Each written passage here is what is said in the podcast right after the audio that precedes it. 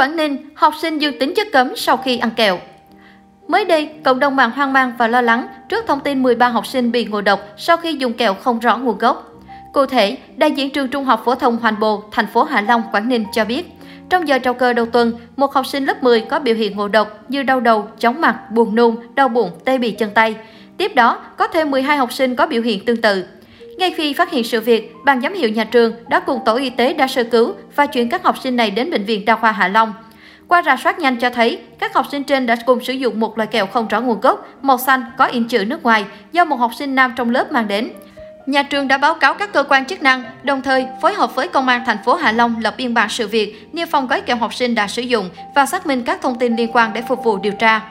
Ông Trần Ngọc Phương, giám đốc bệnh viện Đa khoa Hạ Long cho biết, sáng hôm nay, bệnh viện đã tiếp nhận 13 học sinh đều có biểu hiện kích thích, buồn nôn.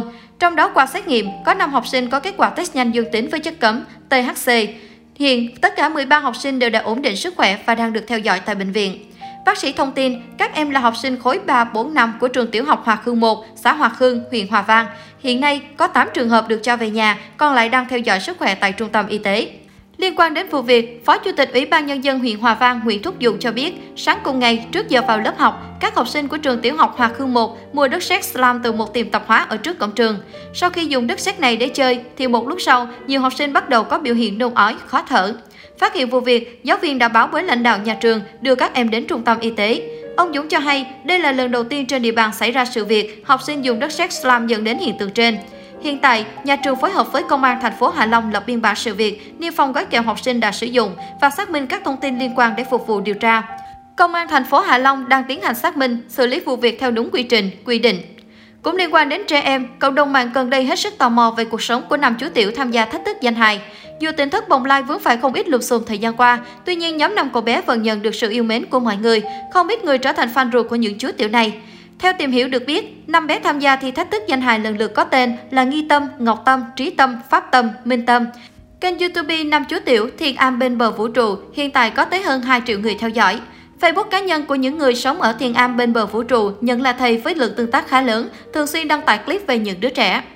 Các video được đăng tải trên kênh YouTube này chủ yếu đều là những cập nhật về hình ảnh cuộc sống đời thường của cả năm cậu bé, từ ăn uống, vui chơi, học tập đến cách các bé được dạy dỗ, rèn luyện sức khỏe.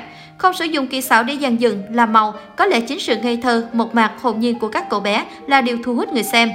Các clip đều được những người đỡ đầu quay lại và đăng tải thường xuyên trên kênh YouTube và nhanh chóng đạt hàng trăm nghìn lượt xem, một vài clip đã có lượt xem tăng đột biến. Hiện tại không chỉ có 5 bé trai này được nuôi, mà cơ sở này đã có thêm rất nhiều em nhỏ khác được nhận về và cùng nhau sinh hoạt, rèn luyện, học tập. Thời gian vừa qua, dù tỉnh thất Bồng Lai liên tục có những vụ lùm xùm khiến dư luận không khỏi xôn xao. Tuy nhiên, những điều này không hề ảnh hưởng đến cuộc sống của những em bé tại cơ sở này.